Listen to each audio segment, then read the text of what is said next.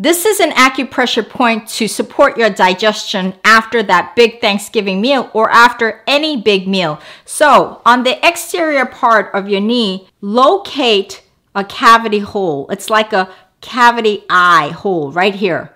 And then spread your fingers out. And at the base of that pinky, there's a digestive channel right here. And then there's another cavity hole at the base of your pinky, right about here and you could feel it.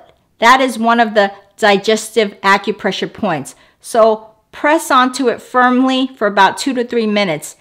And if it has some pain, that means that your digestion needs support. So hold on to it to help digest those big meals. Namaste.